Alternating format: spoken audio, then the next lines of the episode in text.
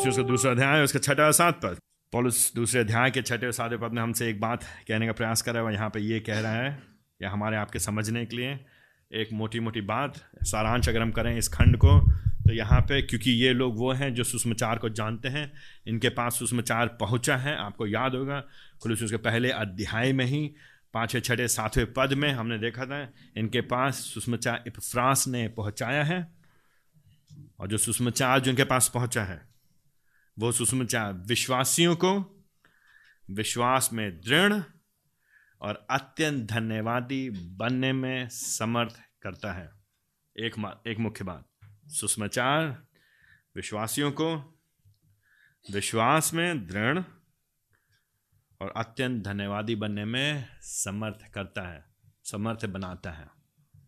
The gospel empowers believers to be firm in faith and abound in thankfulness. The gospel empowers believers to be firm in faith and abound in thankfulness. एक बात है ये इन दो पदों में,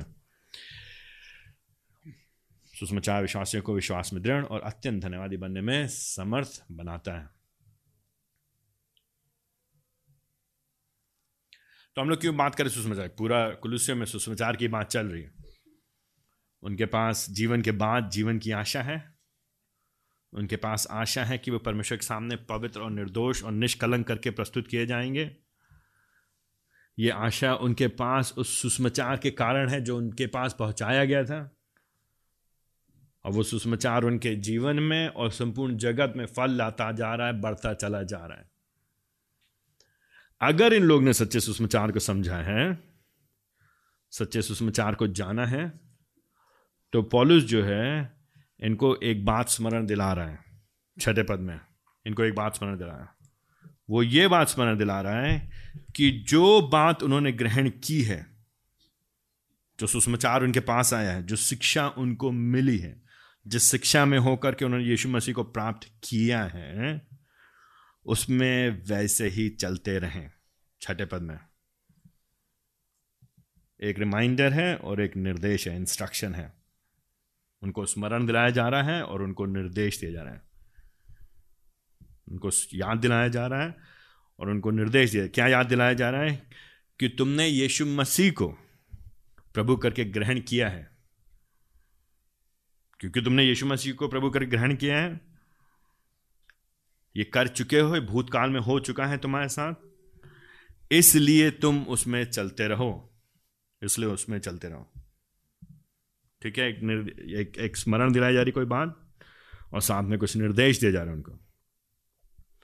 लेकिन यीशु मसीह वो लोग चलते कैसे रहेंगे, उसमें उसके अनुसार कैसे जीवन व्यतीत करेंगे, जो बात स्मरण दिला रहा है पौलुस कह रहा है। देखो तुम हमारे पास सुसमाचार पहुंचा था, एक समय नहीं पहुंचा था, हाँ पहुंचा था, तुमने यीशु मसीह विश्वास किया था, हाँ विश्वास किया था, और उसमें चलते रहो, उसमें लगे रहो, बढ़े रहो, बने रहो, है ना। ये फ्रेज़ हम लोग बार बार इस्तेमाल करते हैं ना, बने रहो बने रहो बने रहो बने रहो, है ना, मसीहत में बने रहो, लगे रहो, चलते रहो, रुको नहीं। तो तुम्हारे पास जो पहुँचा था उसमें बने रहो, लगे रहो। लेकिन कैसे करोगे, कैसे करोगे, वो बात चार बातें हमको सातवें पद में दिखाई देंगी। तो जो बात स्मरण दिलाई जा रही है और उसके उससे लगा हुआ जो निर्देश है और जो तुमने ग्रहण किया था, उसमें बने रहो, लगे रहो। बने और लगे कैसे रहेंगे, चार तरीके से होंगे, चार बातें होंगी सातवें पद में। जड़ पकड़ने के द्वारा, सातवें पद में जड़ पकड़ने के द्वारा, उसमें बढ़ने के द्वारा, मतलब बनने के द्वारा, निर्मित होने के द्वारा, जो वहाँ पे शब्द है बढ़ना, वहाँ पे निर्मित शब्द है, बनने के द्वारा, जड़ पकड़ने के द्वारा, बनने के द्वारा, स्थिर होने के द्वारा, स्थापित होने के द्वारा, स्थिर होने के द्वारा, और चौथी बात धन्यवाद देने के द्वारा। जड़ पकड़ने के द्वारा, बनने के द्वारा, बढ़ने के द्वारा, पहली बात जड़ पकड़ना, दूसरी बात बढ़ना, तीसरी बात स्थिर होना, चौथी बात धन्यवाद देना। ये चार बातें करने के द्वारा जो बातें हमने प्राप्त की थी आरंभ में, उसमें हम बने रहेंगे, बढ़ते रहेंगे, चलते रहेंगे। ठीक है, तो छठे पद में पौलुस किससे बात कर रहा है, मुख्यतः प्राइमरी इसका ऑडियंस कौन है, किनसे बात कर रहा है, कुलुस्सी के विश्वासी लोग हैं, ये मसीही लोग हैं, ये अलग अलग, ये यहूदी, कुछ गैर यहूदी पृष्ठभूमि के लोग हैं। अधिकांशतः लोग, कुछ यहूदी पृष्ठभूमि के लोग होंगे इनके बीच में, लेकिन अधिकांशतः गैर यहूदी पृष्ठभूमि के लोग हैं। उनसे बात कर रहा है और उनको याद दिला रहा है और उनसे कह रहा है कि देखो भाई, भले मैं रहूं या ना रहूं तुम्हारे बीच में, मैं तुम्हारे जीवन को प्रभु में बढ़ते हुए देखना चाहता हूं और मुझे पता भी चलता है कि तुम प्रभु में बढ़ रहे हो, तो मैं आनंदित होता हूं।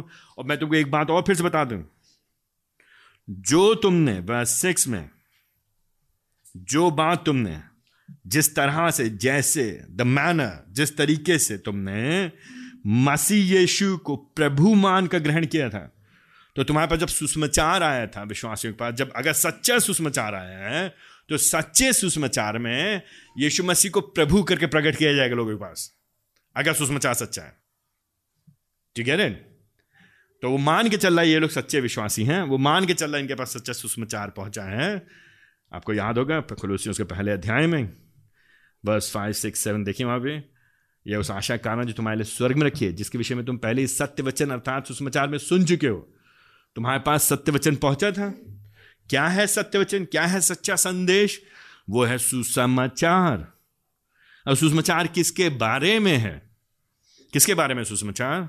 वो यीशु मसीह के बारे में है। इसलिए जैसे तुमने मसीह यीशु को प्रभु, तीन बातें कर बात की जा रही है।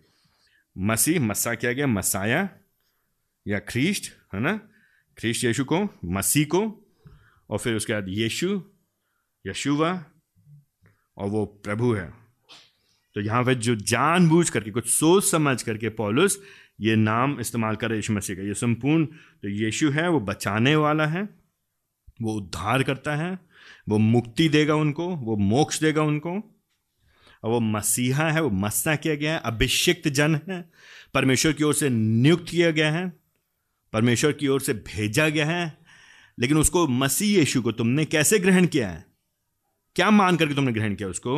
तुमने उसको प्रभु माना है। और जब जब आरंभिक कलीसिया के लोग जब यीशु मसीह को प्रभु करके बोल रहे हैं, तो वो एक बहुत ही महत्वपूर्ण संदेश दे रहे हैं, क्योंकि उस समय रोमी साम्राज्य के अंदर प्रभु कौन हुआ करता? कैसर प्रभु हुआ करता। तो प्रभु जो है कौन है? कैसर है, मतलब वो मालिक है, मतलब वो राजा है। लेकिन यहाँ पे पौलुस कह रहा है कि हमारा राजा जो है कैसर नहीं है, हमारा राजा जो है कोई रोमी राजा नहीं है, लेकिन हमारा जो प्रभु है, जो लॉर्ड है, जो हम पे प्रभुता करता है, जो हम पर राज्य करता है, जो हमारा मालिक है। कौन है हमारा मालिक? हमारा मालिक है कोई और नहीं है, लेकिन वो यीशु मसीह है, वो उद्धार करता और अभिषिक्त जन है, परमेश्वर की ओर से नियुक्त किया गया राजा है, परमेश्वर की ओर से भेजा गया है। वो हमको छुड़ाएगा हमारे पापों से। उसने हमको छुड़ाया हमारे पापों से अपने क्रूस पे किए गए संपूर्ण कार्य के द्वारा, लेकिन वो हमारा प्रभु है। एंड ये बहुत महत्वपूर्ण बात है यहाँ पे ध्यान देने की। आज के सुबह आप यहाँ पे हैं, हमको और आपको मसीहों को बार बार, अगर हम सच्चे विश्वासी हैं, अगर हम सच्चे विश्वासी हैं, तो जो, अगर हमने सच्चा सुसमाचार समझा है, तो सुसमाचार हमको बार बार, सुसमाचार में हम क्या मानते हैं? सुसमाचार ये नहीं कि यीशु मसीह चंगाई करते हैं, ये सुसमाचार है ही नहीं। सुसमाचार ये नहीं कि यीशु मसीह जो है चमत्कार करते हैं, ये सुसमाचार नहीं। सुसमाचार ये नहीं है कि यीशु मसीह हमारी समस्याओं को दूर कर देंगे। सुसमाचार ये नहीं कि यीशु मसीह जो है हमारे जीवन जीने का मकसद हमको देते हैं। एक हमारे जीवन बड़ी निराशा थी, हम बड़े अंधकार में थे, हम बड़े ही उसमें डिप्रेशन में जी रहे थे, हमको कोई आशा नहीं थी, हमको मालूम नहीं था, फिर यीशु मसीह आ गए और फिर हमारे जीवन में खुशी खुशी है। ये सुसमाचार नहीं है। ये सब फायदे होते हैं, बेनिफिट्स होते हैं। कई बार यीशु मसीह पीछे चलने के, यीशु मसीह के पीछे चलने के कई बार बेनिफिट्स हैं कि हमारे अंदर से डिप्रेशन दूर हो जाएगा, हमारे अंदर से हो सकता है निराशा दूर हो जाए, हताशा दूर हो जाए, जीवन जीने का उद्देश्य मिल जाए, हमारे संबंध ठीक हो जाए, हमारी आर्थिक स्थिति ठीक हो जाए, हमारी बीमारी, हो सकता है, गारंटी नहीं है, हो सकता है। हम यीशु मसीह को एक जादूगर करके नहीं स्वीकार करते हैं। यीशु मसीह को हमें खाली कोई एक नैतिक शिक्षा देने वाला प्रभु जान करके नहीं स्वीकार करते हैं। हम उसे एक राजनेता मान करके स्वीकार नहीं करते हैं। वो हमारे लिए केवल एक ऐसा जन नहीं है जो अब हमको अच्छा जीवन जीने में सहायता करेगा। तो जो मध्यम वर्ग के लोग होते हैं, वो यीशु मसीह को क्या करके ग्रहण करना चाहते हैं? वो यीशु मसीह को ऐसा व्यक्ति करके ग्रहण करना चाहते हैं जो उनको अच्छा जीवन जीने में सहयोग करे, उनकी सहायता करें। तो हम में से कोई भी अपने जीवन में परेशानी नहीं चाहता, हमें से कोई भी। तो ठीक है, आपके पास नौकरी है, पैसा आ रहा है, दिक्कत नहीं है, पैसे की समस्या नहीं है, बीमारी नहीं है क्योंकि आप खाते पीते बढ़िया है, उसकी कोई समस्या नहीं है। लेकिन अब आप ये चाहते हैं कि आपके संबंध भी लोगों से अच्छे रहें। अब आप सभ्य हों, सभ्य लोग हों, आप डिसेंट मिडिल क्लास के लोग हों। आप ये चाहते हैं, आप ये चाहते हैं कि लोग आपके बारे में अच्छी बातें करें। तो यीशु मसीह क्या करेंगे, आपको सिखाएंगे नैतिकता से कैसे जिया जाता है, नीति शास्त्र की बातें करेंगे यीशु मसीह।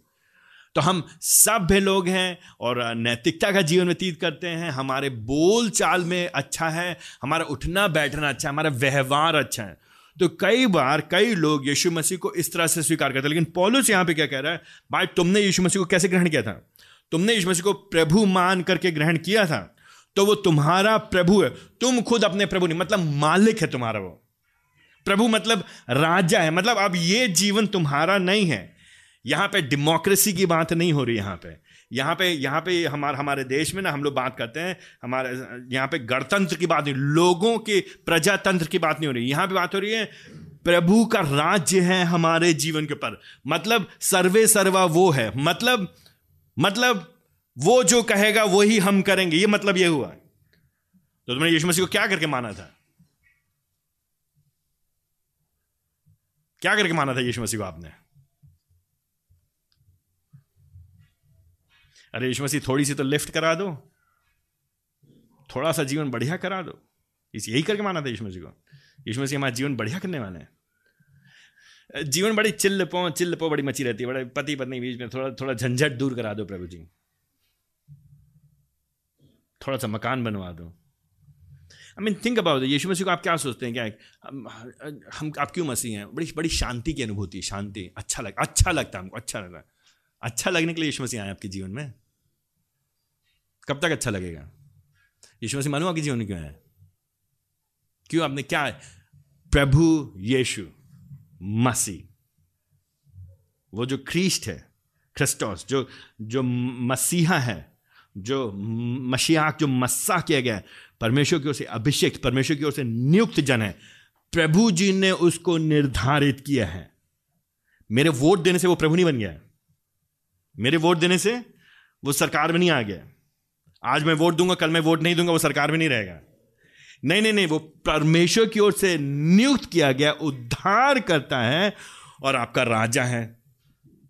आपका राजा है वो।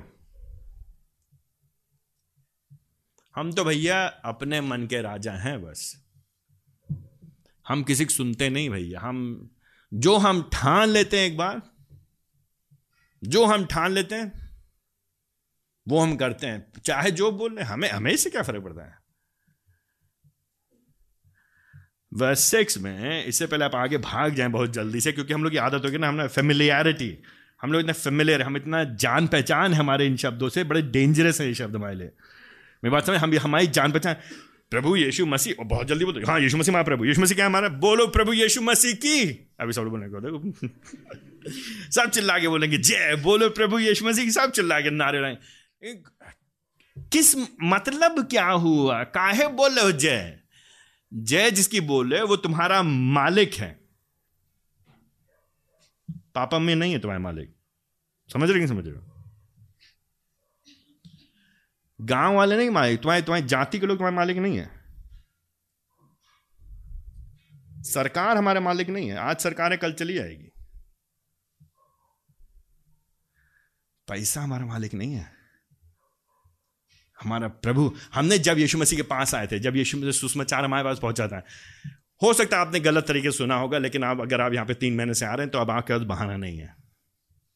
हो सकता है आरंभ में आपको गलत सुसमाचार सुना होगा, क्योंकि गलत सुसमाचार प्रचुरता और प्रफुल्लता से पाया जाता है, बहुत ज़्यादा बहुतायत से पाया जाता है हमारे समाज में। तो हो सकता है आप गलत कारणों से यीशु मसीह कुछ और समझ करके आप यीशु मसीह पीछे चले होंगे। वचन को देखिए, बाइबल को देखिए। मैं नहीं बोल रहा हूँ, ये मेरा शब्द नहीं है, ये परमेश्वर पवित्र आत्मा का शब्द है। आप परमेश्वर पवित्र आत्मा की आवाज़ सुनना चाहते हैं, नहीं सुनना चाहते हैं? पवित्र आत्मा की आवाज़ सुनना चाहते हैं, नहीं सुनना चाहते हैं? अरे पवित्र आत्मा की आवाज़ सुनना चाहते हैं, नहीं सुनना चाहते हैं? हाँ, तो वचन को सुनिए ना, वचन पढ़िए, खत्म बात। इधर उधर कहाँ ढूंढ रहे हैं? इधर उधर ढूंढेंगे तो आप धोखे में पड़ जाएंगे। बाइबल है परमेश्वर पवित्र आत्मा का वचन, और परमेश्वर पवित्र आत्मा की आवाज़ सुनना है। जिसके कान हो, सुनने के कान हो, वो सुन ले। परमेश्वर आत्मा हमसे आज क्या कहता है? वो हमसे ये कह रहा है कि भाई तुमने जो समझा था, मसीह यीशु को प्रभु जाना था, मान करके ग्रहण किया था, ये मान गए थे, तुम समझे, बुद्धि का उपयोग किया था तुमने, अच्छा लगा था से नहीं है, कुछ झुंझुनाहट हुई थी, झुंझुनी चढ़ी थी, गिर गए थे, बेहोश हो गए थे, उलट गए थे, उलट रहे थे, कूद रहे थे, नाच रहे थे, बड़बड़ा रहे थे, उससे हमें मतलब नहीं है। अनुभवों से मतलब नहीं। अनुभव धोखा देते हैं, बार बार आपसे बोल रहा हूं, अनुभव 20 जगह मिल जाएंगे आपको। खाना बढ़िया खाएंगे तो अच्छा अनुभव मिलेगा, दोस्त अच्छे होंगे तो अच्छा अनुभव मिलेगा, परिवार अच्छे होंगे तो अच्छा अनुभव मिलेगा, नशा कर लेंगे तो बहुत बढ़िया अनुभव मिलेगा, और कई लोग को अनेक प्रकार के अलग अलग अनुभव मिलते हैं। अनुभव क्या मिला था? आप सोचते, आपको लगता क्या है मुझे, आपको क्या होता, उससे मतलब नहीं। मुख्य बात यहां पे ये है कि वो यीशु जो मसीह है, उसको प्रभु माना है, आपने समझा है, आपने जाना है, क्योंकि आपने सुना है, क्योंकि आपके दिमाग में गया, आपने बुद्धि का उपयोग किया, ज्ञान का उपयोग किया। और पिछली बार हमने बताया था ना, वो ज्ञान के भंडार, उसमें उसको जानना है, बार बार बार बार बाइबल बात, समझ समझ समझ, जानना जानना जानना, सुनना सुनना सुनना, ग्रहण करना। बिना सुने बिना समझे हम ग्रहण क्या करेंगे? अनुभव की बात नहीं हो रही यहाँ पे, मुख्यतः प्राथमिक तौर से। 6 पद में पौलुस उनको याद दिला रहा, उनके साथ कुछ हुआ था पहले, कुछ समय पहले की बात है, 5 साल, 10 साल, 2 महीने, 2 साल पहले, इससे मतलब नहीं है। जब शुरू में तुम प्रभु जी के पास आए थे तो तुमने ये जाना कि वो मसीहा है, वो परमेश्वर की ओर से अभिषिक्त जन है, वो परमेश्वर की तरफ से भेजा गया है, और वो हमारा उद्धार करेगा, हमको मुक्ति देगा, हमको छुटकारा देगा, हमको मोक्ष देगा, और वो हमारा प्रभु है, वो हमारा मालिक है। हमने ये मान के ग्रहण किया कि वो हमारे ऊपर बैठा है, वो सर्वे सर्वा वो है। मेरा जीवन अब मेरा नहीं है, मेरा जीवन अब मेरे बच्चों का नहीं है। ये बात हम आपको बार बार बताने का प्रयास कर रहे हैं, ये बात परमेश्वर का वचन हमको बार बार बताने का प्रयास कर रहा है। तो हमारी अभिलाषाएं, हमारे सपने, हमारे लक्ष्य, हमारे उद्देश्य, हमारे गोल्स, उनकी बात नहीं हो रही है। प्रभु जी जो हमसे कहेंगे वो हम करेंगे।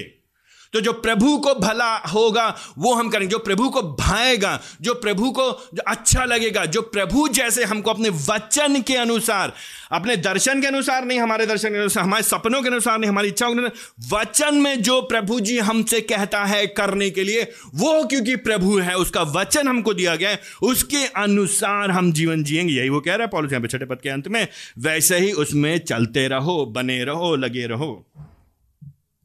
जब जब ये फ्रेज चलने वाली बात आती है बाइबल में, तो वो जीवन शैली की बात करता है, वो जीवन शैली की बात करता है। हमारा जीवन कैसे होगा नियमित तौर से? एक दिन की बात नहीं है। 20 साल पहले क्या किया था, जब यूथ मीटिंग में गए थे, जब मैं 20 साल का था, 16 साल का था, तब की बात नहीं है। हम कई बार हम जो जवान भाई लोग जानते हैं, उनसे बोलते रहते हैं कि हम कई बार अक्सर जो हमसे बड़े लोग हैं उनसे मिलते तो कहते हैं, बेटा बहुत अच्छा लगता है जब आप जवान जैसे लोग आप लोग करते हैं। आप जवान कैटेगरी में रह नहीं गए, लेकिन फिर भी बहुत अच्छा लगता है आप जवान। अब आप लोग का समय आप लोग करिए, हम तो कर चुके हैं, अब तो हमारा समय निकल गया। अब आपका समय नहीं निकल गया, आपका समय अभी है, जब तक आपकी सांसें चल रही हैं। रिटायरमेंट के लिए प्रभु ने आपको नहीं बुलाया है। रिटायरमेंट के लिए आपने प्रभु को प्रभु मान के ग्रहण नहीं किया था, उसमें चलते रहना है। वैसे ही उसमें, यीशु में चलते रहो। तो हमारा संपूर्ण जीवन, हमारा संपूर्ण उठना बैठना, तो हमारी सोच और हमारा व्यवहार और हमारे मूल्य, कौन सी चीज़ों को हम प्राथमिकता देते हैं, हमारे वैल्यूज़, कौन सी चीज़ें हमको अच्छी लगती हैं, कौन सी चीज़ें हमको भाती हैं, कौन सी चीज़ें अगेन तो उसमें चलते रहो। संपूर्ण तुम्हारा संचालन, सब कुछ। तो इसमें ब्रेक नहीं लिया जाता। इसमें ऐसा है, बहुत थक गए मसीह होकर के, अब हम actually listen look at me, मसीहत से ठीक है कर लिया, आई नीड अ ब्रेक, हमको एक ब्रेक चाहिए। किसे चाहिए? मसीहत से। मिलते हैं ब्रेक के बाद। छुट्टी, आप वेकेशन पे नहीं जा सकते हैं, आप मसीहत में, मसीहत से नहीं, हम यीशु मसीह में हैं। यहाँ पे ये नहीं, ये 5 डे वर्किंग वीक या 7-6 दिन नहीं है, यह है 24 घंटे 7 दिन। वो हमारा प्रभु है, तो वो हमारा प्रभु है, खत्म। और जब वो प्रभु है तो मम्मी पापा क्या कहेंगे, पड़ोसी क्या कहेंगे, हमारे मित्र क्या कहेंगे, हमारी सरकार क्या कहेगी, हमारे आसपास के लोग क्या कहेंगे, वो द्वितीय सेकेंडरी बात है, टर्शरी बात की बात है, पीछे की बात है। अगर वो ऐसी बात कर रहे हैं जो परमेश्वर के वचन से मेल नहीं खाती है, उसके विरोध में जाता है, तो उनकी बात हम नहीं सुनेंगे। हम वो सुनेंगे जो हमसे प्रभु कहता है, क्योंकि उसमें हमको चलते रहना है। क्योंकि अब हमारा दृष्टिकोण, हमारा विश्व दर्शन, विश्व को देखने का नजरिया, हमारा वर्ल्ड व्यू बदल गया है, परिवर्तित हो गया है। अब हमारा नया, भैया लोग ये कहते हैं, लोग कहने से कि हमसे मतलब नहीं है, प्रभु जी क्या कहते हैं, भैया समाज में, समाज से हमको मतलब नहीं है, प्रभु जी क्या कहते हैं, वचन क्या कहता है, हमारे दोस्त लोग क्या कहते हैं, उससे मतलब नहीं है। दुनिया हमको ब्रेन वॉश करती है और कर चुकी है, उसके अनुसार नहीं जीना, हमको दुनिया के अनुसार थोड़े जिएंगे हम। यहां पे पौलुस बात कर रहा है, छठे पद के अंतिम खंड में कह रहा है, उसमें, इन क्राइस्ट, यीशु मसीह में चलते रहो, ये तुम्हारा जीवन। तो कुछ बातें हैं जो सकारात्मक होंगी, जिनको हमको ग्रहण करना होगा प्रभु की ओर से, जो शिक्षाएं हैं प्रभु की शिक्षाएं हैं, जो सोचने का तरीका है प्रभु का वचन के अनुसार, प्रभु के लोगों को ग्रहण करना है, प्रभु की कलीसिया को ग्रहण करना है, उसको महत्व देना है, उसको प्राथमिकता देनी है, वचन का प्रचार करना है, अपने जीवन को हमको न्यौछावर कर देना है, वचन के लिए हमको सोचना है, हम कैसे, हम प्रभु में चल रहे हैं।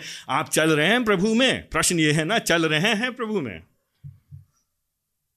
उसमें चलते रहना है। लेकिन कुछ बातें हमको नकारात्मक रीति से उनको नगण्य करना है, उनको नकारना है। जो बातें जो हमको प्रभु की प्रभुता से अलग करेंगी, उन बातों से हमारा वास्ता नहीं होगा। उन बातों को हम चाहे जो भी कीमत चुकानी पड़े। अरे भाई ये बड़ा मुश्किल होगा, तो क्या सोचा था, यहाँ पे क्या मिलने जा रहा है? यीशु मसीह ने क्या कहा, अगर मेरे पीछे चलोगे तो क्या करोगे, अपना इनकार करोगे, अपना क्रूस उठा के मेरे पीछे चलोगे। यीशु मसीह ने कहा, जो अपना जीवन मेरे लिए, मेरे सुसमाचार के लिए खोएगा, वो अपना जीवन पाएगा, बचाएगा। लेकिन जो अपना जीवन बचाने का कोशिश करेगा, वो खोएगा।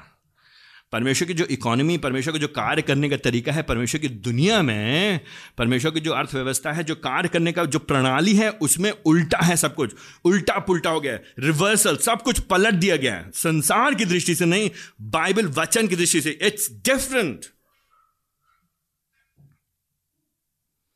आप संसार के लोगों से प्रभु के बारे में सलाह लेंगे तो वो क्या सलाह देंगे आपको, हमको बताइए। वो संसार की सलाह देंगे। तो कई बार हम लोग सोचते, भैया अब हम सोच रहे हैं प्रभु के लिए जिए, तो जो संसार में पड़े वो क्या कहेंगे, हाँ हाँ बिल्कुल बेटा शाबाश, पापा सोच रहे हम सेमिनरी करें, हाँ शाबाश बेटा अपना जीवन दे दो सुसमाचार, जाओ तुम पाकिस्तान में, जाओ सुसमाचार सुनाओ और हो जाओ वहां पर शहीद प्रभु के लिए, बोलेंगे आपके घर वाले।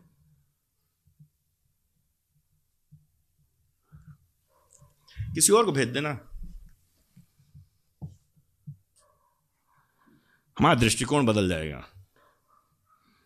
यही बात कर रहा है पौलुस, उनको स्मरण दिलाए, याद दिलाए, उनको निर्देश है, उसमें चलते रहो तुम्हारा संपूर्ण जीवन। कुछ बातें हैं सकारात्मक, उनको ग्रहण करें, कुछ बातें नकारात्मक जिनको हमको नकारना है। संसार, शैतान, शरीर की बातों को, समाज की बातों को, समाज के प्रभाव को, जो हमको इतना जकड़े हुआ है, उठते बैठते सोचते हुए।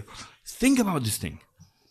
बड़ी जल्द ही आप लोग की उम्र, जो भी 20 साल के हैं वो 60 साल के हो जाएंगे, 60 साल के हैं वो 80 साल के हो जाएंगे। हम इस दुनिया से जाते रहेंगे अगर हम जीवित रहे तो। हमको मालूम नहीं हम कल का दिन देखेंगे। तो प्रभु के सामने खड़े होंगे तो कहेंगे, समाज को मैंने बहुत खुश किया था प्रभु जी, बहुत नाम कमाया था प्रभु जी मैंने, ये बोलेंगे। प्रभु के सामने खड़े हो क्या बोलेंगे आप? प्रभु जी सब लोग मेरी बहुत इज्जत करते थे, या मैं प्रभु में बना हुआ था। अरे ये प्रभु में बने रहने के लिए, लगे रहने के लिए, चलने के लिए, उसमें है ना, उसमें बनने के लिए, मतलब जीवन शैली की बात हो रही है यहाँ पे। ब्रेक नहीं है, 24 घंटे सातों दिन कॉन्टिन्यूस, निरंतर उठना बैठना सोचना, सारे निर्णय, सारे चुनाव, सारे ऑप्शंस हम जो लेते हैं, उन सबको हमको प्रभु को ध्यान में रखते हुए करना, उसकी प्रभुता को। क्या मेरा प्रभु खुश होगा मुझसे जो मैं कर रहा हूँ? क्या मेरा प्रभु खुश नहीं होगा? उसको हमें स्मरण है। प्रभु जी हमारा, माफ करिएगा ये जो उदाहरण दे रहे हैं, हल्का सा ऑफेंसिव है, हल्का सा ये कुछ लोग नाराज करेगा। लेकिन हम लोग क्या करते हैं, हम लोग अपने घरों में क्या करते हैं, हम लोग वो लेकर के आते हैं, जानवर लेकर के आते हैं, पालतू जानवर लेकर के आते हैं ना। कोई पिल्ला ले आएगा, कोई बिल्ली ले आएगा, उसको क्या करेंगे, खूब खिलाएंगे, टाइम पर खिलाएंगे, मतलब खाना उन्हें देंगे, खेलेंगे उसके साथ।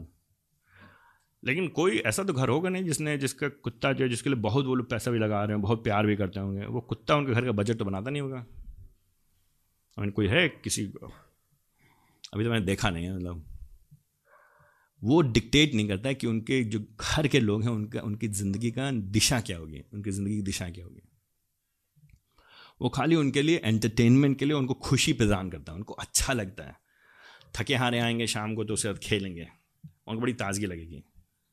अगर मर जाएगा कुत्ता तो बहुत दुखी भी होंगे लोग, उस तरह से, क्योंकि उनका वो पालतू जानवर है। अनफॉर्चुनेटली दुर्भाग्यवश दुर्भाग्यपूर्ण अधिकांश मसीहों ने प्रभु को भी लगभग उसी दर्जे तक निकाल कर रख दिया, उसी दर्जे तक। हो सकता है हम पैसा भी देते हैं, पैसा भी खर्च करते होंगे, थोड़ा बहुत समय भी देते होंगे, है ना, उसके बारे में सोचते भी होंगे, लेकिन हमको खाली एंटरटेनमेंट, हमको खाली मनोरंजन प्रदान करता है, हमको अच्छा लगता है, इसलिए हम प्रभु पीछे चलते हैं। जब तक सहूलियत हमारे तब तक रखेगी, जब सहूलियत नहीं होगी तो हम बदल देंगे, जब तक हमसे हो सकेगा, जब तक बनेगा, उसके बाद नहीं। हम लोग घरों में मेहमान लोग आते हैं ना, मेहमान लोग आते हैं, मेरे पिताजी अक्सर उदाहरण देते थे, मेहमान लोग आते हैं तो क्या करते हैं, मेहमान लोग हम लोग सामने वाले कमरे में बैठाते ना केवल। आपके यहाँ कभी ऐसे कोई मेहमान आए जो एकदम धड़बड़ाते हो सारे कमरों में घुस गया, फिर आप लोग क्या कहते हैं, बहुत अच्छा मेहमान है, शाबाश, दोबारा बुलाएंगे इनको। हम मेहमान को कैसे व्यवहार करना चाहते हैं, मेहमान को मेहमान कैसे ना सामने ही रखें। लेकिन मेहमान अगर आपको आके बताने लगे, खास तौर से महिलाओं को, कोई औरत है कि अरे तुम्हारा मसाला यहाँ रखा है, इसको यहाँ रखो, चाय पत्ती इसमें क्यों उधर रखो, तो महिलाओं के एकदम से देखिए वो जो छिपा हुआ शेर है वो जाग जाएगा उनके अंदर, मेरे किचन को मत छूना तुम, क्योंकि वो बस मेहमान है, तुमसे हम बढ़िया बात करेंगे, उनके ऊपर खाना भी लगा, समय भी दे रहे हैं, पैसा भी लगा रहे हैं, एक तरह से उनके ऊपर हम अच्छा अच्छा खाना भी दे रहे हैं, उनसे बात भी करें, खुश हैं, लेकिन हम उनको ये निर्धारित नहीं करने देंगे, ये अनुमति नहीं देंगे कि वो हमको बताएं हम अपना हफ्ता कैसे व्यतीत करें।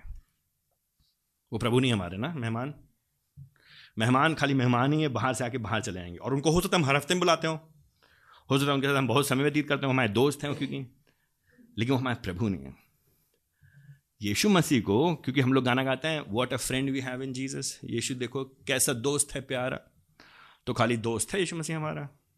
तो जब दोस्त है, दोस्त जब मन किया तो कहा चलो घूमने चलें, चलो भाई चाय समोसा खा के आते हैं, पी के आते हैं। जब मन नहीं करा तो फिर क्या हुआ, जो दोस्त ऐसे तो घर पर रहो, अभी मतलब नहीं हमें तुमसे।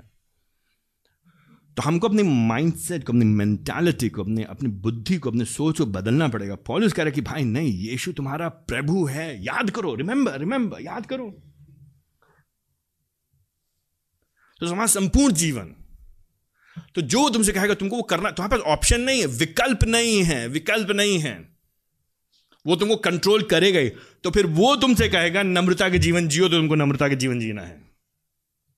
वो तुमसे कहेगा पुरानी बात माफ करो, क्षमा करो एक दूसरे को, अपने शत्रु से भी प्रेम करो, तुमको करना है।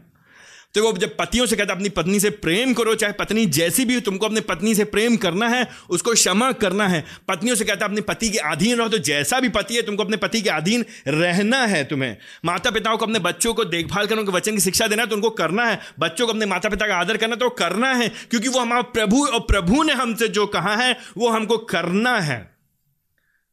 मन नहीं कर रहा, अच्छा नहीं लग रहा है वाले ऑप्शन नहीं है, विकल्प नहीं है हमारे पास। तो 3-4 बातें फिर 7वें पद में पौलुस कहता है कैसे हम उसमें चल सकते हैं जो निर्देश हमको दे रहे हैं। एंड ये इमेजरीज हैं, अलग अलग चित्रण हैं, उपयोग किया जा रहा है, ये मेटाफर्स हैं, ये उपमाएं हैं यहाँ पे। एंड ये जो शब्द हैं इनको उपयोग करके 4 शब्दों के 7वें पद में बता रहा हमें कैसे बढ़ते जाना है प्रभु में, कैसे चलते जाना है। नंबर 1, यहाँ पे दृढ़ता से जड़ पकड़ते जाओ। यहाँ पे पेड़ पौधों का उदाहरण हो रहा है, चित्रण है, जैसे पेड़ जड़ पकड़ते हैं। अगर मजबूत पेड़ है तो उसका बड़ा जड़ होगा। जड़ पकड़ने के लिए उसको पोषण चाहिए, उसको खाना पीना पड़ेगा, उसको हवा चाहिए, उसको ताज़ी हवा चाहिए, उसको अच्छा पानी चाहिए।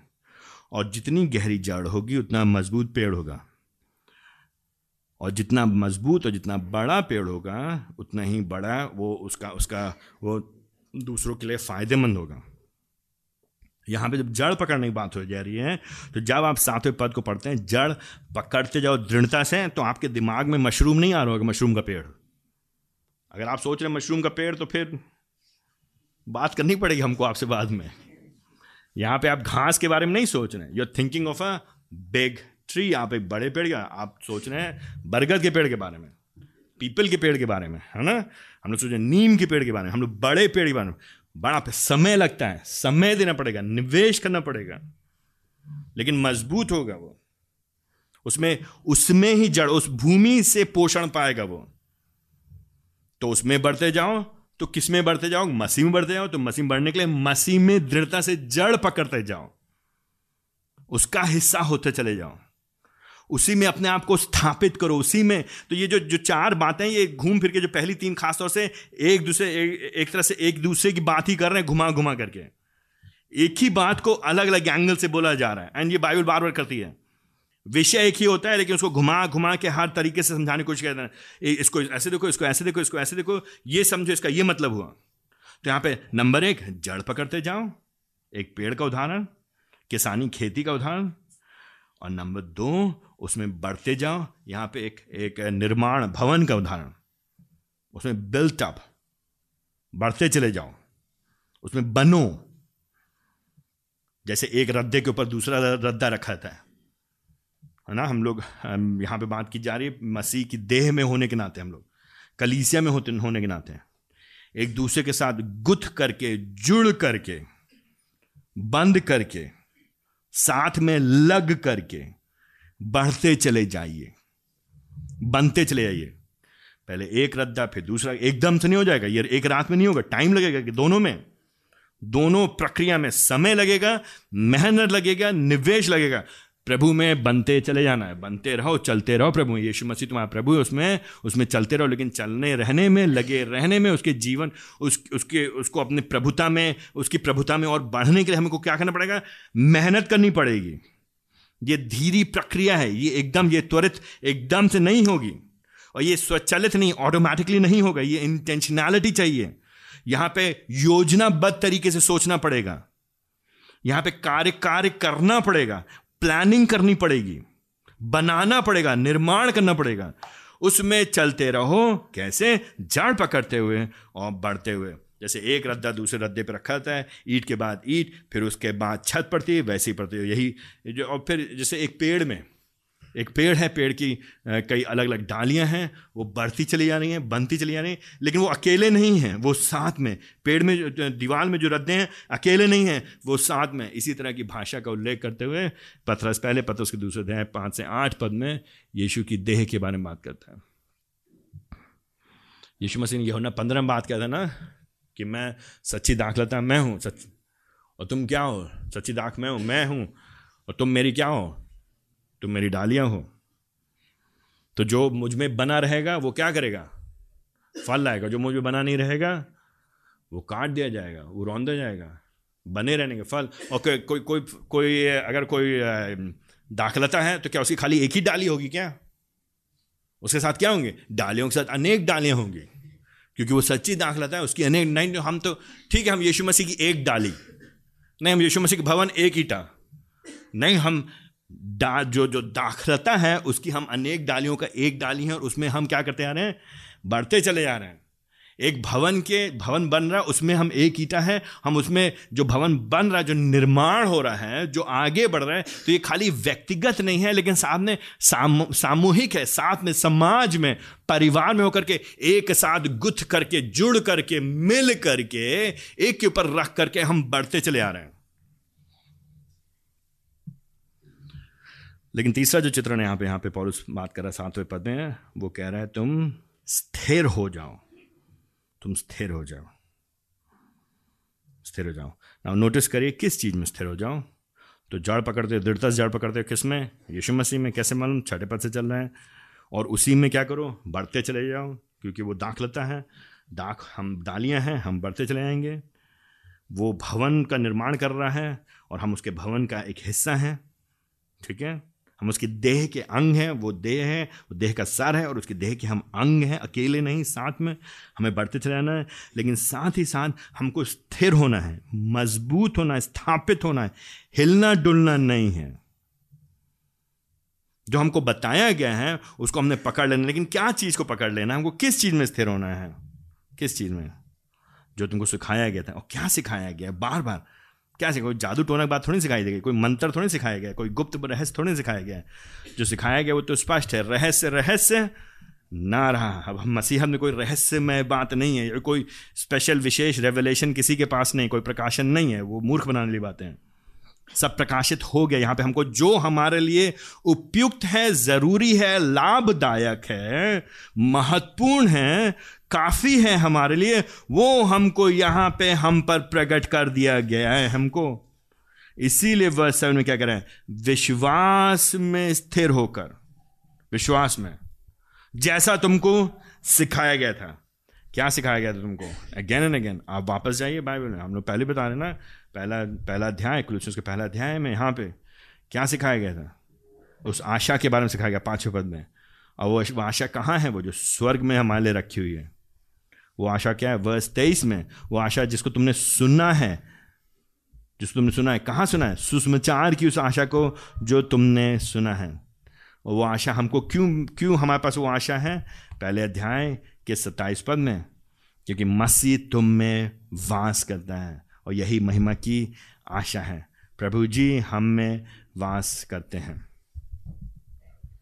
तो इनसे जो बातें हैं यीशु मसीह में, यीशु मसीह ने जो हमारे लिए किया है, परमेश्वर पिता के द्वारा, परमेश्वर पवित्र आत्मा की सामर्थ्य में, हम सब के लिए जो शिक्षा हमारे तक पहुंचाई गई है, उसको हमें थामे रहना है, पकड़ रहना है, इधर उधर नहीं भागना है।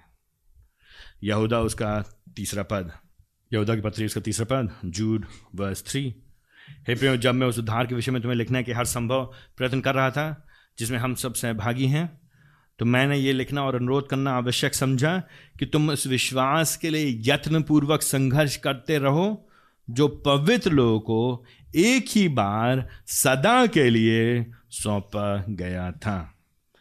जो पवित्र लोगों को, तो प्रेरितों को, प्रेरितों की शिक्षा एक ही बार सदा के लिए सौंपा गया था। तो जो बात बतानी थी उनको एक बार बता देगी, अब कोई नई बात बताए जाने की जरूरत नहीं है।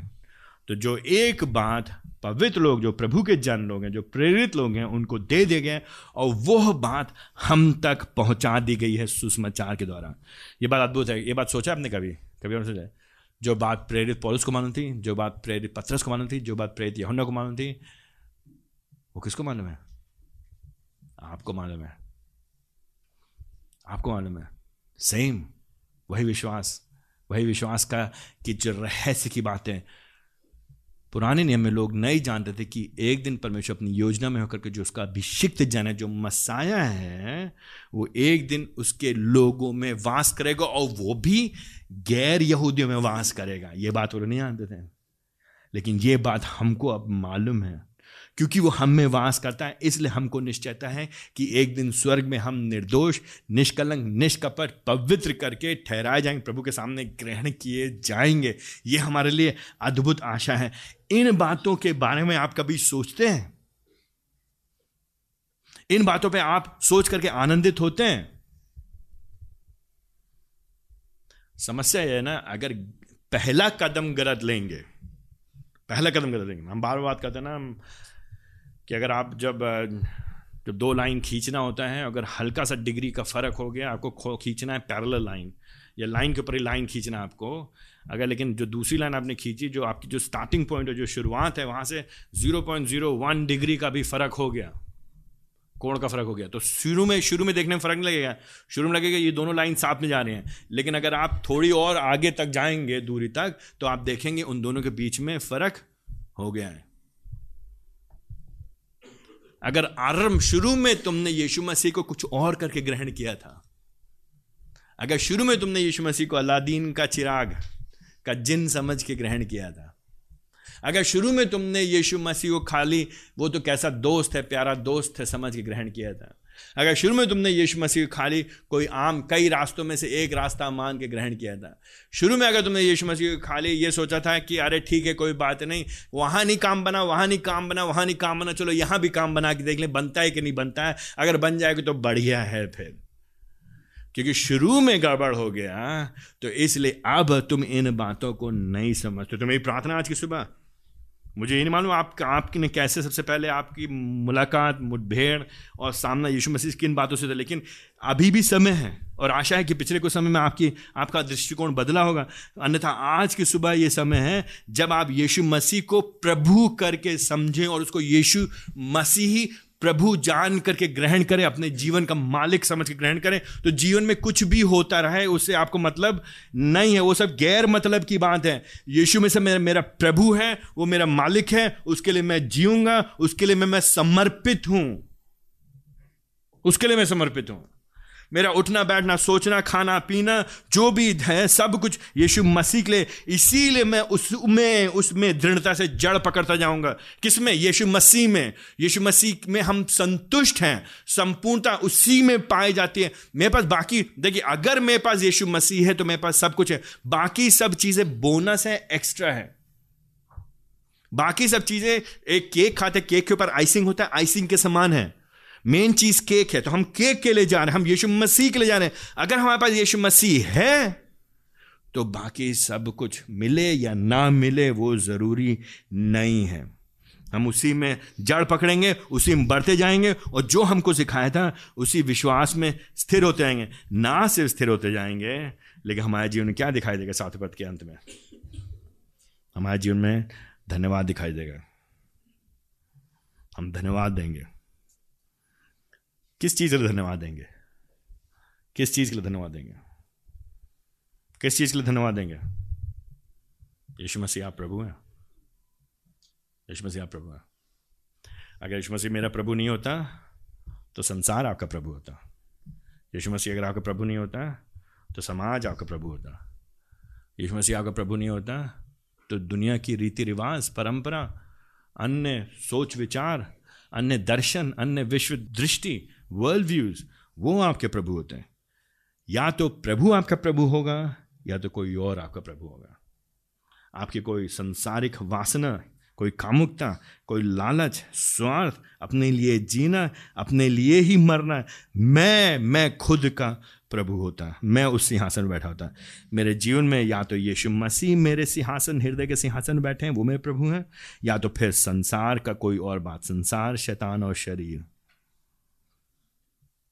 और क्योंकि अगर यीशु मसीह हमारे प्रभु हैं तो हम उसको अत्यंत धन्यवाद देंगे। ना नोटिस करिए, पौलुस यहाँ पे ये नहीं कह रहा है कि और जब तुम बढ़ते चले जाओगे और तुम्हारे साथ जब बढ़िया चल रहा होगा सब तो तुम प्रभु क्या करोगे? धन्यवाद दोगे। यहाँ पे ये नहीं कह रहा है। यहाँ पे ये क्या है, पौलुस के दिमाग में वो कैटेगरीज चलती ही नहीं है। पौलुस उस श्रेणी में सोचता ही नहीं, सुनता ही नहीं है, समझता नहीं। पौलुस इस समय बंदीगृह में, उसके हाथ में जंजीरें लगी हुई हैं। पॉलुस ये नहीं सोच रहा है, पॉलुस ये नहीं कहा कि मेरे पीपीएफ में अच्छा पैसा है, मेरे स्टॉक मार्केट में बढ़िया लगा हुआ है और बढ़िया कर रहे हैं मेरे शेयर्स। पॉलुस बात चिंता नहीं कर रहा। पॉलुस ये नहीं कह रहा है कि मेरा एनपीएस ठीक है, मेरा पेंशन बढ़िया है, मेरा मकान बन गया है इसलिए मैं उसका धन्यवाद दे रहा हूँ, मेरे बच्चों के ऊपर कोई बीमारी नहीं है। ना उन सब चीज़ों का हम प्रभु को धन्यवाद देंगे, बिल्कुल देंगे, कृतज्ञ। हमारे पास जो कुछ भी है, कुछ भी है, सब प्रभु की दया से। कुछ भी ऐसा नहीं है जो हमारे पास नहीं है, जो प्रभु ने हमको नहीं दिया है। हमारा खाना पीना, कपड़ा, नौकरी, शरीर, उठना बैठना, सोना, सांस लेना, हमारा दिल जो धड़कता है यीशु मसीह की वजह से, हमारे रगों में जो खून चल रहा है वो यीशु मसीह के लिए। हम हर चीज़ के लिए धन्यवाद देंगे। हमने आपको पहले बताया, हमने छोटे बच्चों को हम बार बार इनको याद, अक्सर अपने बच्चों के साथ समय व्यतीत करते हैं, उनसे कहते हैं आज हम लोग धन्यवाद देंगे। पलंग के लिए धन्यवाद देंगे, बिस्तर के लिए धन्यवाद देंगे, कंबल के लिए धन्यवाद देंगे, हम लोग गर्म पानी के लिए धन्यवाद देंगे, हम लोग खाने के लिए धन्यवाद देंगे, गर्मियों में एसी के लिए धन्यवाद देंगे, ठंडे पानी के लिए देंगे, और जाड़ों में हम लोग नहाने के लिए जो गर्म पानी उसके लिए भी धन्यवाद देंगे। हम उन चीज़ों के लिए कृतज्ञ हैं, प्रभु ने हमको दिया है, हम धन्यवादी हैं उन चीज़ों के लिए। इसमें कोई शक नहीं, कोई दो राय नहीं है। बिल्कुल हम प्रभु धन्यवाद दें। हमारे पास जो कुछ भी है, कुछ भी ऐसा नहीं है जो हम कहते हैं मैंने कमाया है, मैंने। अगर आप कहते हैं तो आपको कहना नहीं चाहिए, आपको शर्मिंदा होना चाहिए, आपको क्षमा मांगना चाहिए प्रभु से। कभी मत कहिए लोग सामने मैंने मेहनत किया है, मैंने अपनी मेहनत करवाई। प्रभु ने सक्षम किया आपको मेहनत करने के योग किया। प्रभु ने आपको जीवन दिया, बुद्धि दिया, प्रभु ने सामर्थ्य दिया, ताकत दी, प्रभु ने आपके दिल की धड़कने चलने दी, प्रभु ने होने दिया कि आपको लकवा नहीं मार गया, आप बिस्तर से उठने नहीं पाए, तो प्रभु ने किया। लेकिन उससे बाढ़ करके जो मुख्य बात धन्यवाद देने की है, कौन बंदा बोल रहा है? जो जेल में बैठा हुआ है। पौलुस जो जेल में बैठा है वो कह रहा है कि क्या करो तुम? विश्वास में स्थिर होकर अत्यंत धन्यवाद दो। क्या धन्यवाद?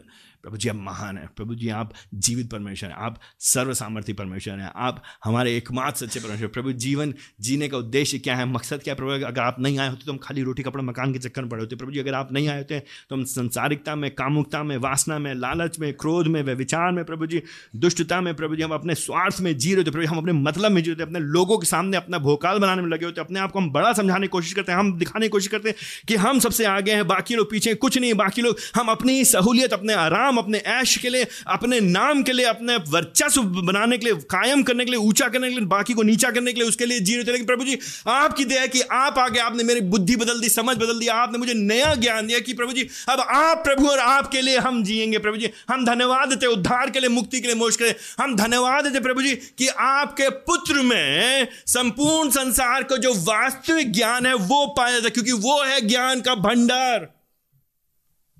धन्यवाद देंगे, किसके लिए धन्यवाद देंगे? आप बैंक बैलेंस पे निर्भर नहीं हमारा धन्यवादी हृदय, हमारे स्वास्थ्य पे निर्भर नहीं हमारा धन्यवादी हृदय, हमारे बच्चों की पढ़ाई पे निर्भर नहीं हमारा धन्यवादी हृदय, मेरी शादी की स्थिति कैसे है उस पर निर्भर नहीं हमारा धन्यवादी हृदय। हमारा धन्यवादी हृदय कृतज्ञ हृदय होगा इन सारी बातों के लिए। कौन है प्रभु जी, किया क्या उसने? The God man Jesus Christ, वो यीशु मसीह जो आ गया। किसके लिए आ गया? मेरे लिए, आपके लिए। नेताओं के लिए नहीं आया केवल, वो बड़े लोगों के लिए नहीं आया, वो केवल वो खाली पढ़े लिखे लोगों के लिए नहीं आया है, खाली वो ऊंची जात के लोगों के लिए नहीं आया है, खाली धनी लोगों के लिए नहीं आया। वो हम और आप, हम लोग जो समाज में हम नगण्य हैं, हमारा कुछ अस्तित्व नहीं है, हमारे आपके लिए वो जो मालिक है, संसार का मालिक है, वो आ गया और उसमें अब हम पाए जाते हैं, उसमें अब हम दृढ़ हो सकते हैं, उसमें अब हम बने रह सकते हैं, उसमें अब हम चलते रह सकते हैं, उसमें और भी अधिक हम मजबूती पा सकते हैं, बन सकते हैं। इसका हम धन्यवाद देंगे। बाय द वे नोटिस करिएगा, यहाँ पे हिंदी में स्पष्ट नहीं होता, लेकिन यहाँ पे जो भाषा चली, तीन बातें, जड़ पकड़ते जाओ, बढ़ते चले जाओ और उसमें स्थिर रहो, ये तीन बातें, अंग्रेजी में इसको बोलते हैं डिवाइन पैसिव, मतलब परमेश्वर है जो हमारे अंदर काम करवा रहा है। हम कर रहे हैं, बनते रहे, लेकिन प्रभु जी का काम है, प्रभु जी कर रहे हैं। अगर प्रभु जी हमारा हाथ नहीं थामे होते तो हम प्रभु के पीछे चलते। ये दुनिया कितनी कितनी कितनी रंगीन है, ये दुनिया कितनी आकर्षक है, ये दुनिया कितनी मजेदार है, ये दुनिया कितनी लुभावनी है और हर तरह से हमको आवाज़ देती है। हमारे पिताजी हमको आवाज़ देते हैं, हमारे अम्मा हमको आवाज़ देते हैं, हमारे पड़ोसी हमको आवाज़ देते हैं, हमारे दोस्त हमको आवाज़ क्या देते हैं? आवाज़। लोग यहीं के लिए जियो बिटुआ, बिटुआ यहीं के लिए जियो बिटुआ, बिटुआ बना लो यहीं पे बेटा, बेटा यहीं पे कर लो बेटा, अरे दोस्त ठीक हो जाओ यहीं पे, मजबूत हो जाओ यहीं पे, अरे भाई कुछ करके जाना। और मैं अपने आप से क्या कहता हूं? मुझे तो कुछ करना है यहीं पे। प्रभु कहाँ है? Where is God? परमेश्वर कहाँ है? पूरे हमारे इस समीकरण में, इस पूरे जो हमारी सोच है, प्रभु का है? प्रभु को कोने में रख दिया खाली संडे के 2 घंटे के लिए। इस पूरे समीकरण में कोई लड़का या कोई लड़की या कोई धंधा या कोई बिजनेस या नौकरी, कोई पैसा या कोई गाड़ी या कोई फोन या कुछ भी है, कुछ भी है, हम बदलते रहेंगे उनको प्रभु के स्थान पे, रोज नए प्रभु लेकर के आते रहेंगे और उन प्रभुओं की हम झुक झुक के खुबराने करेंगे। तुम ही हमारे आका हो भैया, जब तक तुमको मैंने खुश नहीं कर लूंगा तब तक मुझे खुशी नहीं मिलेगी, तुम ही में तो मुझे खुशी है। और यीशु मसीह हाँ ठीक है संडे को 2 घंटे गालेंगे, बाकी आपसे क्या मतलब है, आप वहीं बैठे रहिए। ये हमारा जीवन किसके लिए? पौलुस क्या कह रहा है कि धन्यवाद भराओ उसके लिए वो जो है उसने जो किया है। तो मेरा प्रश्न आज की सुबह आपके लिए, इससे पहले हम आगे बढ़े, आप यीशु मसीह को क्या मानकर ग्रहण किए थे? कौन है यीशु मसीह आपके लिए? अगर आप पहली बार आए यहाँ पे, हमारी प्रार्थना है कि आप यीशु को प्रभु जानें और उसको जान करके ग्रहण करें। अगर आप काफ़ी समय से आ रहे हैं, हमारी प्रार्थना है कि आप, हमारा विश्वास है कि आप यीशु प्रभु जान के ग्रहण कर चुके हैं। क्या आप उसमें चल रहे हैं अभी वर्तमान में? प्रेजेंट एक्टिव, अभी इस समय क्या आप चल रहे हैं? 20 साल पहले क्या कहते थे मतलब नहीं है, परसों क्या कहते थे मतलब नहीं, कल क्या कहता, आज सुबह क्या कहता, इस समय, इस वक्त, अभी इस समय क्या आप प्रभु में जड़ पकड़ेंगे? क्या आप उसमें बढ़ते जाएंगे? क्या आप उसमें स्थिर होंगे? ये तीनों काम जो आपको करने हैं, लेकिन प्रभु जी करवा रहे हैं और प्रभु जी करने को सक्षम कर रहे हैं आपको, क्योंकि आप सच्चे सुसमाचार को समझ गए, क्योंकि प्रभु का सुसमाचार है। प्रभु की दया में होकर के आप करेंगे, करते आए हैं, प्रार्थना करेंगे कि हम और भी अधिक बढ़ेंगे। तो अपने आप से पूछते हैं कैसे अव्यवहारिक तौर से इन बातों में बढ़ेंगे। हमने बार बार, कुछ चीज़ें हैं जिनको आपको नकारनी पड़ेंगी, कुछ चीज़ें आपको जो स्वीकारनी पड़ेंगी। कुछ बातें हैं आपको, अपने हर एक व्यक्ति के जीवन में अलग अलग बातें हैं जो हमको संसार की ओर खींचती हैं। आपको अपने जीवन को सोचना पड़ेगा कौन सी बातें जो हमको संसार की ओर खींचती हैं। आपको व्यक्तिगत तौर से सोच करके उनको हटाना पड़ेगा और प्रभु जी के पीछे चलना पड़ेगा। लेकिन सबसे बढ़ करके अंततः धन्यवाद का जीवन जिए। कुड़कुड़ाइए नहीं, कुड़कुड़ाइए नहीं, शिकायत मत करिए। आप ऐसे विश्वासी मत बनिए जिनसे जब भैया कैसे हैं, अरे भैया क्या बताएं भैया, अरे भैया कहते, अरे भैया पीठ दर्द हो, अरे भैया पैर दर्द, अरे भैया पेट दर्द, अरे भैया सर दर्द। कुछ लोग, उनको मज़ा आता है हमेशा बताने में कितना परेशान रहते हैं। जब तक वो अपनी बीमारी और दर्द और गरीबी और समस्या और ऑफिस में क्या दिक्कत है उसके बारे में बताएंगे, जब तक वो आप कितना बेचारे, कितना मुश्किल है ना आपके जीवन, हम प्रार्थना करें। जब तक उनको सुन नहीं लेंगे तब तक उनको ठंडक नहीं पहुँचती दिल में। ना हम ये नहीं करेंगे अब आप झूठ बोलें कुछ भी हो, हाँ बिल्कुल ठीक भैया, कोई समस्या नहीं भाई, आनंदित हैं प्रभु में हम, हा हा हा हा। हम ये नहीं कह रहे हैं आपसे, हम झूठ बोलेंगे नहीं बोल रहे, हम पाखंड रचने नहीं कह रहे हैं, लेकिन हम कह रहे हैं प्रभु में आनंदित होना और उसके प्रति धन्यवादी होना वो दूसरी चीज़ है। लेकिन जीवन में समस्याओं में होने के कारण हमको व्यवहारिकता में सच्चा होना, लेकिन उसके मध्य में अपने आँखें उठाना और क्या कहना है, भैया दिक्कत बहुत है, समस्या बहुत है, लेकिन हम प्रभु के प्रति बहुत धन्यवादी भैया। प्रभु ने हमको एक और दिन दिया जीने के लिए। प्रभु जब तक दिल धड़क रहा है, जब तक सांसें हैं, हम कल हम एक आंटी से बात कर रहे थे, वो बहुत पढ़ी लिखी नहीं है,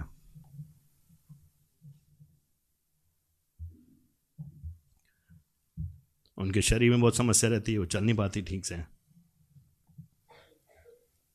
लेकिन वो कह रही बेटा जब तक मेरे दिल धड़कता रहेगा तब तक मैं प्रभु की सेवा करती रहूंगी। पढ़े लिखे नहीं है, बहुत पैसा नहीं उनके पास, जब तक मेरा दिल धड़कता रहेगा तब तक मैं प्रभु की सेवा करती रहूंगी। ये पौलुस बात कर रहा है, धन्यवाद, कृतज्ञता। समस्या जरूर है, परेशानियाँ जरूर हैं, बीमारियां हैं, मुश्किल हैं, गरीबी हैं, लेकिन हमको ये मालूम है कि हमारे जीवन में प्रभु ने हमारे लिए अपार कार्य किए हैं, इसलिए हम उसके प्रति कृतज्ञ रहेंगे, इसलिए हम उसकी आराधना करेंगे, और इसलिए उसके प्रति हम जिएंगे और उसमें बढ़ते रहेंगे। आइए हमने प्रार्थना करें।